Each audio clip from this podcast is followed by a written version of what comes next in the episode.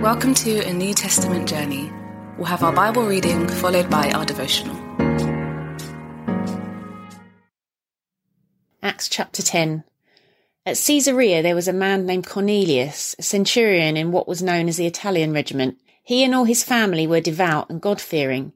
He gave generously to those in need and prayed to God regularly. One day at about three in the afternoon he had a vision.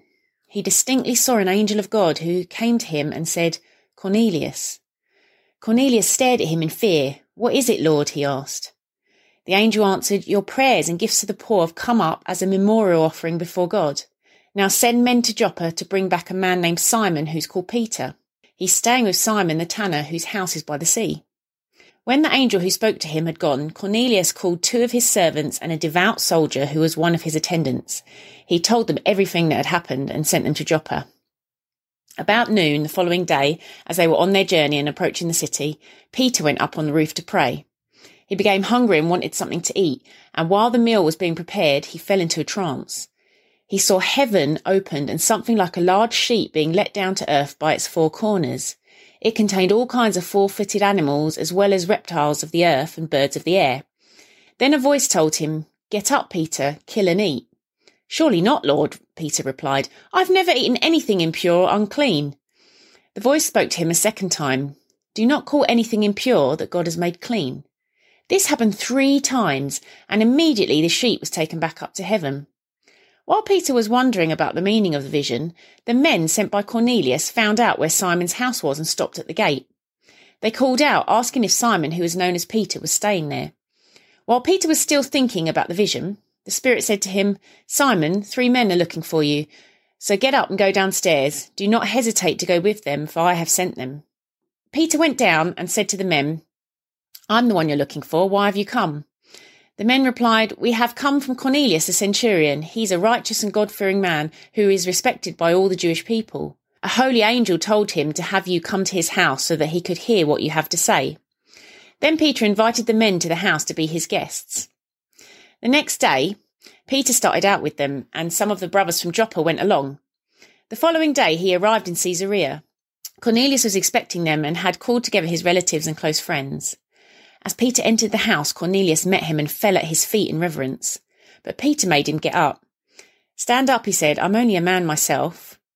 Talking with him, Peter went inside and found a large gathering of people. He said to them, You are well aware that it is against our law for a Jew to associate with a Gentile or visit him.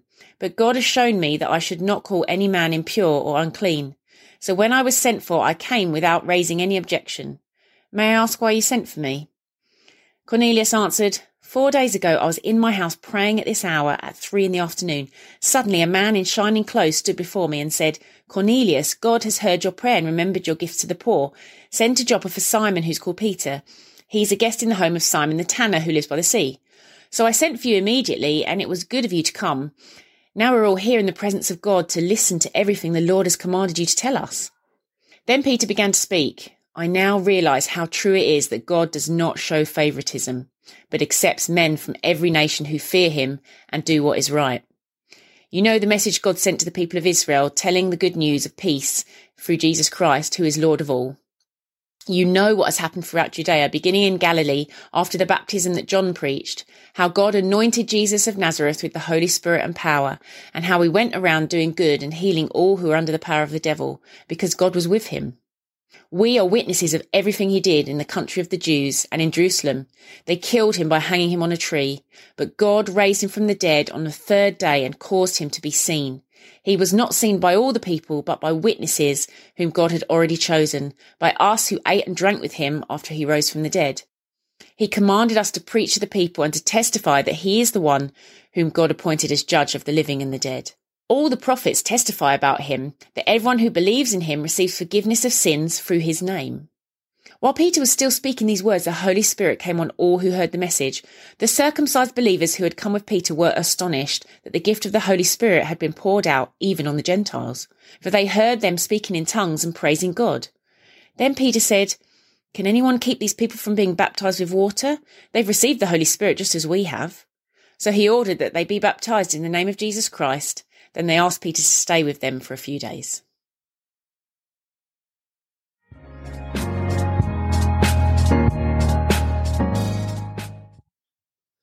Like a football manager being appointed to their dream job, Jesus is chomping at the bit to make use of his newly given position. In his life, Jesus was appointed to start plundering Satan's kingdom in the confines of Israel, verse 38. He did a pretty good job of that. And so, after his resurrection, Jesus was promoted, exalted, to the judge of all the living and all the dead, verse 42, which took his remit from about 1 million people to about 107 billion and counting. With this new dream job, Jesus would no longer just focus on the people of Israel, but could now release forgiveness, renewal, and refreshing to anyone from anywhere who would believe in his name.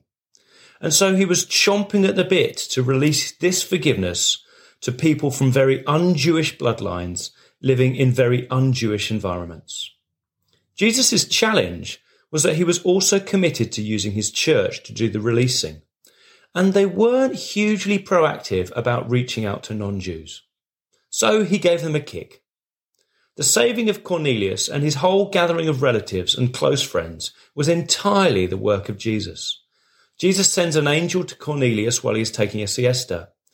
Jesus startles Peter with the thrice repeated vision, and then when Peter finally gets to Cornelius' house, Jesus rather rudely interrupts Peter's sermon by sending Holy Spirit before Peter even does an altar call.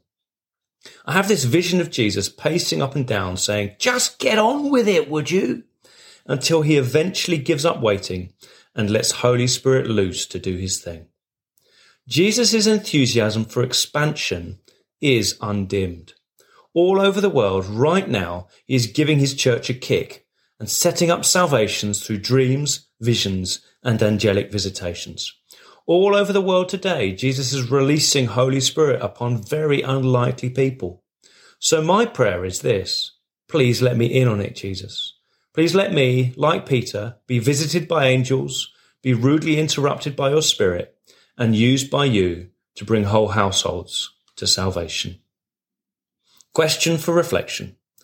Who might Jesus be chomping at the bit to reach through you?